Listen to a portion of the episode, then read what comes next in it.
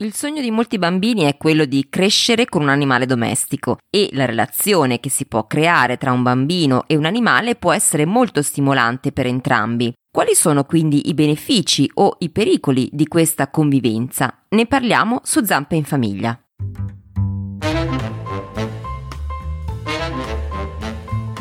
Benvenuti in Zampe in Famiglia come prendersi cura di cani e gatti domestici su temi di educazione, salute e alimentazione. Una serie realizzata in collaborazione con medici veterinari e professionisti del settore, scritta e prodotta da me, Esther Memeo.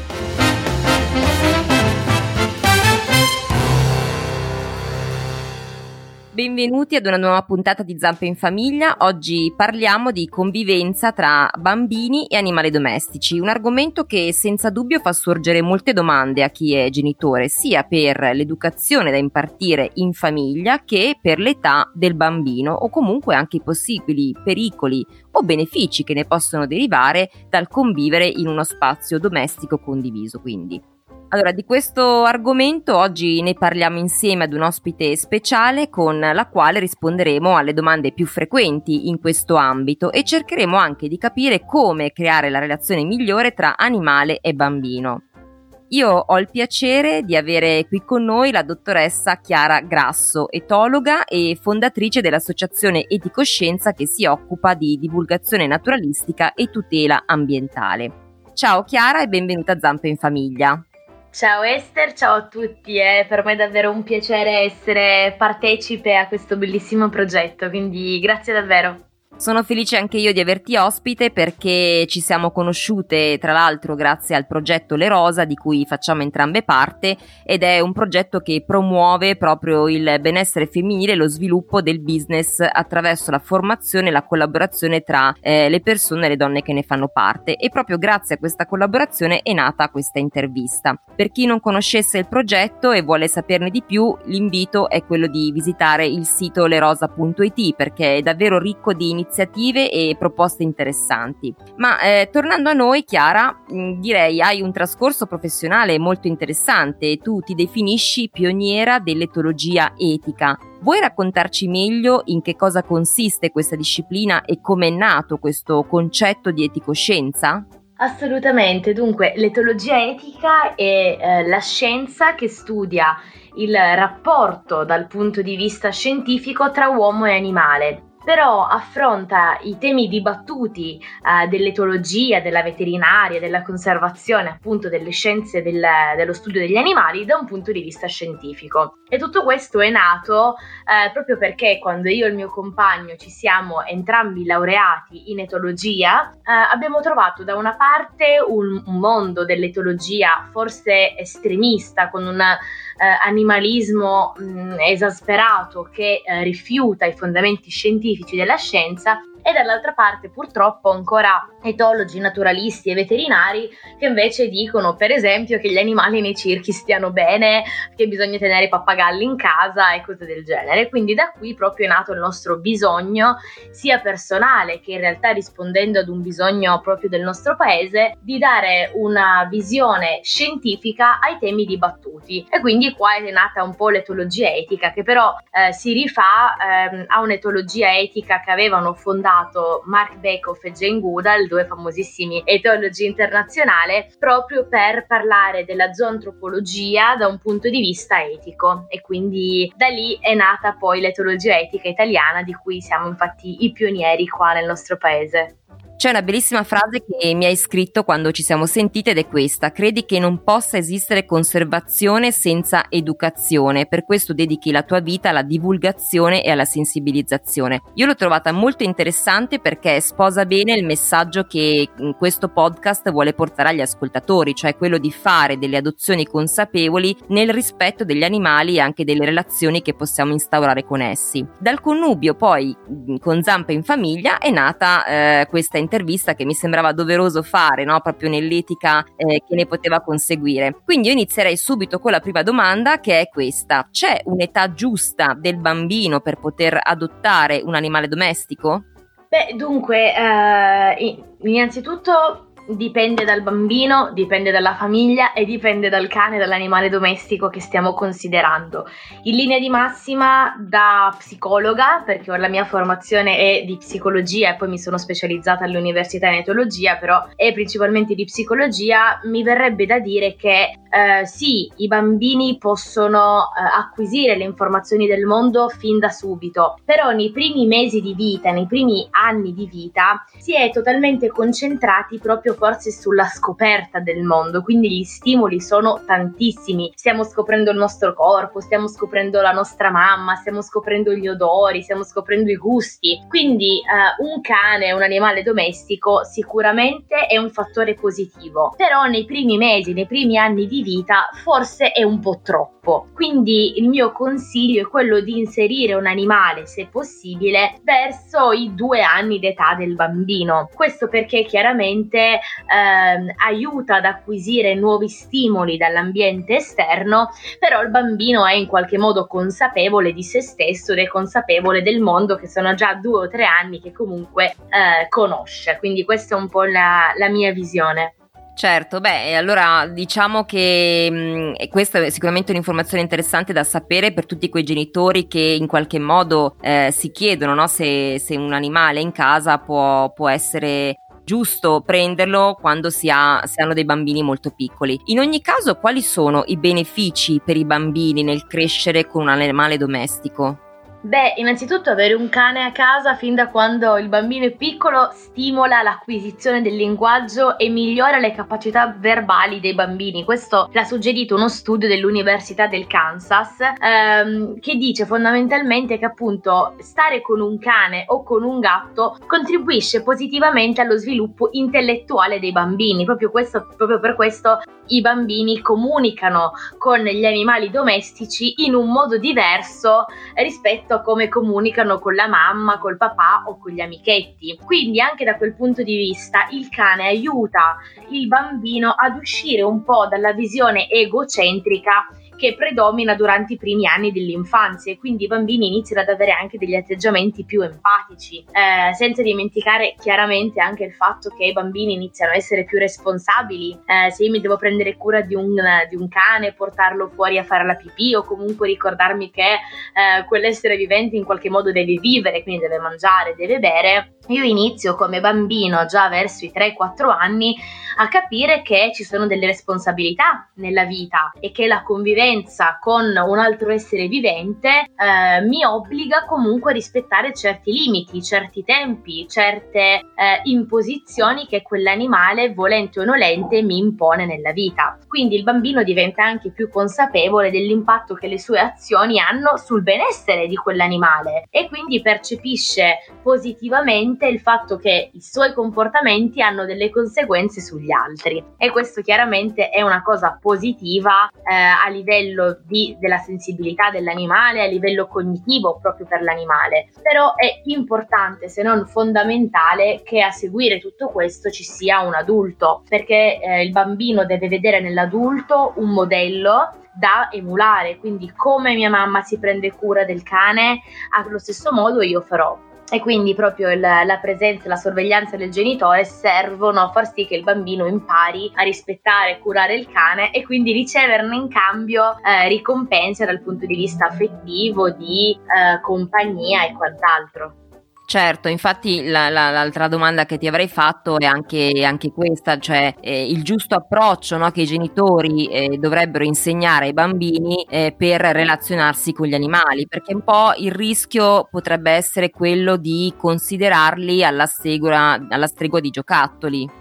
Sì, eh, più che forse di giocattoli o non solo giocattoli, ma proprio come loro coetanei, nel senso che i bambini infatti a volte si vede che abbracciano i cani, li coccolano, li baciucchiano, a volte ci litigano, gli parlano, li sgridano e quindi chiaramente già come esseri umani siamo tentati purtroppo di trasferire le nostre emozioni e le nostre necessità sull'animale chiaramente quando si è bambini tutto questo è esasperato, quindi quello che per un bambino o per noi è un bacio, per un animale un bacio non è, ma è magari eh, un'invasione di campo in qualche modo. Quindi è importante insegnare ai bambini che ci sono momenti in cui il cane non va avvicinato e toccato, anche se è il cane di casa, perché eh, ci sono momenti in cui il cane va lasciato in pace, quindi va insegnato ai bambini che non devono disturbare il cane mentre dorme, quando è stanco, quando sta mangiando soprattutto oppure quando magari non sta bene. C'è un po' questa visione che il bambino deve sempre giocare col cane, il cane deve sempre essere a disposizione del bambino,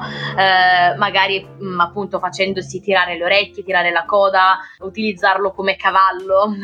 quindi vedi questi bambini certo. proprio sulla groppa del cane. Oltre a un fatto educativo che quindi non si educa il bambino al rispetto del limite, al rispetto dei no. Ci sono delle cose che si possono fare, altre che non si possono fare eh, oltretutto qui c'è anche una, una, questione di pericolosità dell'animale, se quel bambino non rispetta i tempi, gli spazi e in qualche modo l'individualità del cane, è possibile che il cane in qualche modo possa anche eh, girarsi male, detta molto semplicemente, potrebbe essere anche pericoloso. Certo, ma infatti da questo punto di vista ci sono delle precauzioni che magari i genitori è bene che prendano in casa quando ci sono animali e bambini piccoli proprio per evitare eh, situazioni del genere? Beh, innanzitutto la presenza dell'adulto deve essere una costante, eh, non bisogna mai lasciare i bambini e i cani da soli, non perché eh, il cane possa sbranare il bambino o il bambino possa sbranare il cane, ma proprio perché c'è bisogno di un adulto che eh, monitori e che moduli i comportamenti di entrambi eh, per i bambini è molto difficile interpretare il linguaggio dei cani, è una cosa nuova, che cosa vuol dire quando il cane scodinzola, quando il cane ha la coda tra le gambe, la posizione delle orecchie, il ringhio, l'abbaio, il pianto del cane. E chiaramente per il cane è difficile comprendere il mondo del bambino, quindi che cosa vuol dire quando il bambino piange, quando il bambino eh, corre o mi rincorre, quindi chiaramente per evitare spiacevoli sorprese è sempre meglio che ci sia l'adulto adulto che in qualche modo sia lì presente mentre i bambini e i cani interagiscono anche perché ricordiamo cioè, che eh, comunque sono sempre animali, per cui è, giusto anche che il bambino capisca determinati limiti no? e nel rispetto proprio dell'animale stesso. Esatto, esattamente. Secondo te ci sono degli animali più o meno consigliati per i bambini? Ma allora, da etologa mi viene da dire che eh, bisogna evitare qualsiasi animale non domestico e per non domestico intendiamo un animale che non si è coevoluto con l'essere umano, con l'Homo sapiens. Quindi tutti quegli animali come per esempio i pappagalli, il riccio, eh, le tigri, le scimmie, gli elefanti, eh, che chiaramente uno non si porterebbe a casa, però sono tantissimi gli animali selvatici che purtroppo da un punto di vista conservazionistico ed etologico vivono in casa nostra. E basti pensare veramente a tutti gli uccellini che vivono in casa e che domestici non sono. Questo sia da un punto di vista di benessere animale, sia da un punto di vista proprio di salute e sicurezza del bambino, perché se è vero che ehm, abbiamo visto purtroppo col coronavirus, ci sono alcune malattie che vengono trasmesse dagli animali selvatici alle persone, per quanto un animale selvatico in casa sia tutelato, vaccinato, eccetera, eccetera, comunque è un animale che non si è coevoluto con l'essere umano, per cui anche gli anticorpi e tutte le varie malattie non si sono coevolute con il nostro sistema immunitario. Cosa diversa è per il cane, per il gatto, per il coniglio, per il furetto. Quindi chiaramente a seconda della nostra necessità, a seconda della casa che abbiamo a disposizione, a seconda del bambino, il mio consiglio è di rimanere sempre sugli animali domestici che possiamo mantenere, quindi un cane, un gatto, appunto un furetto, un coniglio, eh, se si ha un, eh, la possibilità di avere un giardino, caprette, maialini, magari un cavallo, un asino, che oltre chiaramente ad aiutare la parte cognitiva di sensibilità e sociale del bambino, aiuta aiutano anche, come abbiamo visto per esempio con la pet therapy e terapie assistite, anche la parte motoria, che sono chiaramente importantissime anche per, per la crescita del, del, del bambino.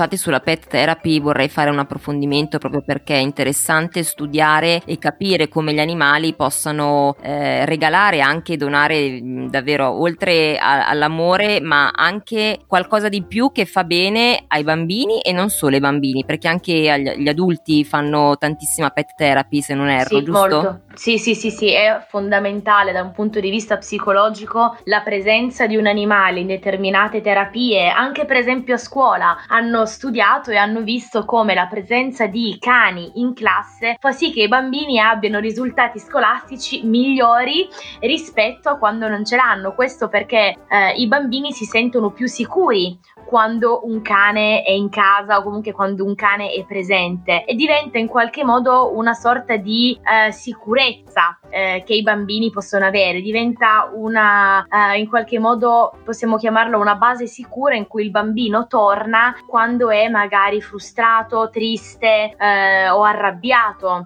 quindi anche lì proprio la presenza di un cane abbassa lo stress psicologico e aumenta l'ossitocina. Eh, nei bambini come negli adulti, eh, eh, la, presenza di un cane aumenta l'ormone dell'amore, appunto l'ossitocina. Eh, nei bambini il cane mh, trasmette sicurezza, tranquillità emotiva, tutti i benefici che abbiamo visto prima, gli insegna le differenze, eh, comportamenti più responsabili. Quindi questo anche nelle terapie assistite eh, viene molto alla luce, la presenza per esempio esempio di una collaborazione tra un bambino ed un cavallo, un bambino e una capretta, poter pettinare un gatto dal pelo lungo, per esempio, può avere tantissimi eh, benefici anche da un punto di vista proprio motorio, di propiocezione. Molto interessante questa cosa, davvero. Beh, io un'altra domanda che ho è, questa, perché è vero, adesso abbiamo parlato del rapporto bambino-animale, ma cosa succede eh, se invece una coppia senza figli ha già un animale in casa e, eh, e presto avrà un bambino? Ci sono aspetti da considerare che riguardano nello specifico questa nuova situazione che si creerà? E proprio qui stiamo parlando di un altro mondo, un altro film che inizia con la presenza di un cane. Quindi è importante far conoscere al cane il bambino prima che questo arrivi. Quindi, per esempio, alcuni accorgimenti che si possono fare, tenere in considerazione, è quello di eh, tirare fuori la culla e la carrozzina prima che il bambino nasca, in modo che il cane possa in qualche modo abituarsi a loro, annusarli, conoscerne la forma e iniziare a percepire una sorta di cambiamento graduale che arriverà in casa, che succederà. Eh, immaginiamo per esempio il pianto di un bambino, l'urlo di un neonato. Il cane che non non l'ha mai conosciuto potrebbe spaventarsi, potrebbe essere molto preoccupato per questo suono. Sappiamo che i cani eh, riconoscono i suoni e sentono i suoni in modo molto più accentuato di noi, quindi immaginiamoci l'urlo di un bambino che piange alle 4 di notte, che cosa può essere per un cane. Un'idea può essere quella di riprodurre i suoni di bambini che piangono anche solo andandoli a cercare da eh, YouTube, proprio per far sì che il cane eh, avvii un processo di abituazione a questi nuovi suoni che eh, purtroppo dovrà sentire per un bel po' di, di mesi quindi lì c'è proprio tutta l'abituazione anche agli odori del bambino, quindi magari appena nasce il neonato far annusare al cane eh, i vestitini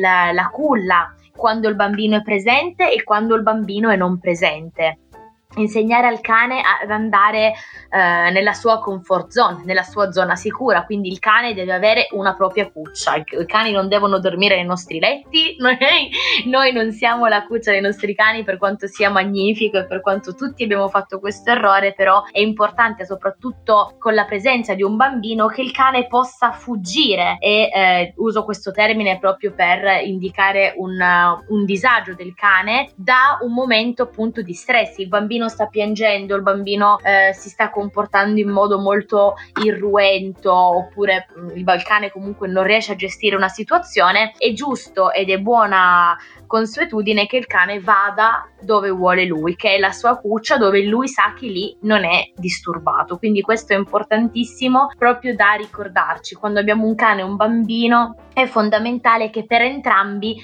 ci siano i propri spazi, non bisogna confondere lo spazio del cane con lo spazio del bambino e viceversa, non bisogna confondere i giochi del cane e i giochi del bambino. Il cane deve poter andare riposarsi e sapere di non essere disturbato proprio per non evitare evitare di diventare aggressivo anche nei confronti del cane. E chiaramente noi adulti dobbiamo riuscire a far sì che il cane associ la presenza del bambino a stimoli positivi, quindi per a a esempio evitiamo di punire il cane in presenza del bimbo, altrimenti si rischia poi un'associazione negativa. Ah, c'è il bambino, loro non mi vogliono più bene, il bambino ha rubato le attenzioni, quando c'è il bimbo io vengo sgridato. Chiaramente questa è un'associazione che a lungo termine potrebbe portare il, bamb- il, il cane anche a reagire negativamente alla presenza del bambino. Quindi tutto sta nella capacità di noi adulti di far conoscere al cane il bambino, di farlo ancora sentire parte della famiglia. Quindi se prima dedicavamo il 100% del nostro tempo al cane, questo 100% non può automaticamente e improvvisamente diventare 5%, perché chiaramente lui associa quel cambiamento negativo alla presenza del bambino. Quindi bisogna non escludere il cane, ma permettergli di vedere, annusare, ascoltare il nuovo arrivato chiaramente sempre sotto controllo umano e adulto, però in, quel, in, questo modo facciamo sì che il cane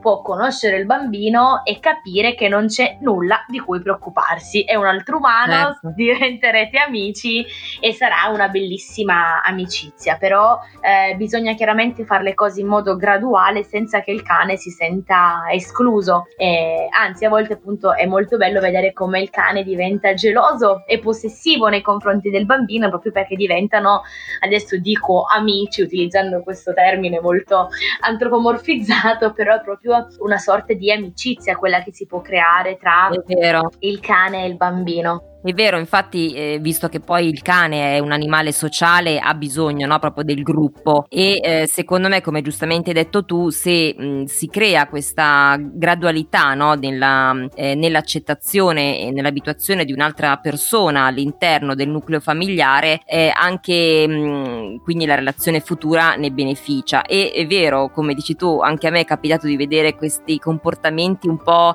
eh, di eh, protezione, di gelosia che hanno i cani nei confronti dei bambini.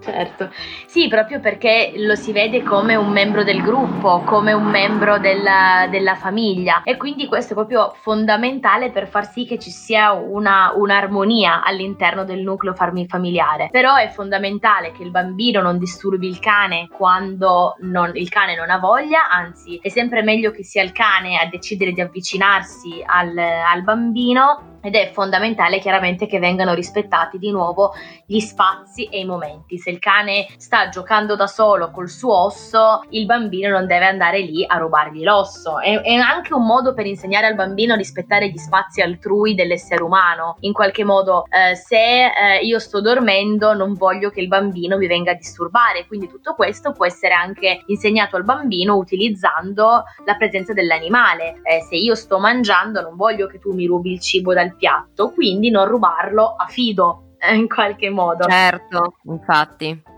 Eh, insomma, è un, è un, mondo che si può veramente vedere da ambe parti. L'utilizzo del cane per insegnare in, in, qualche modo al bambino a vivere nel mondo degli esseri umani e anche utilizzare la metafora dell'essere umano per insegnare al bambino a comportarsi in modo eh, responsabile ed etico con, eh, con il cane.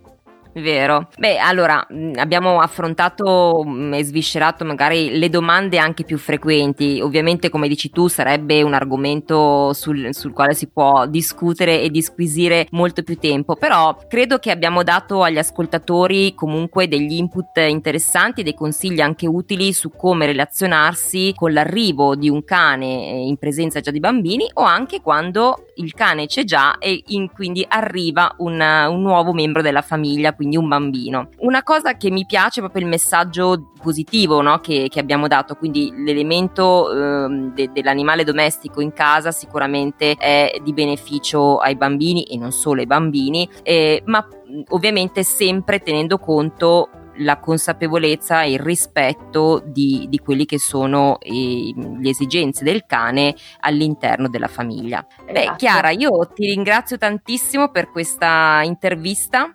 Eh, sono te, stata molto felice di averti qui come ospite. Vogliamo dire dove possiamo trovarti per conoscere meglio anche la tua associazione e le attività che svolgi?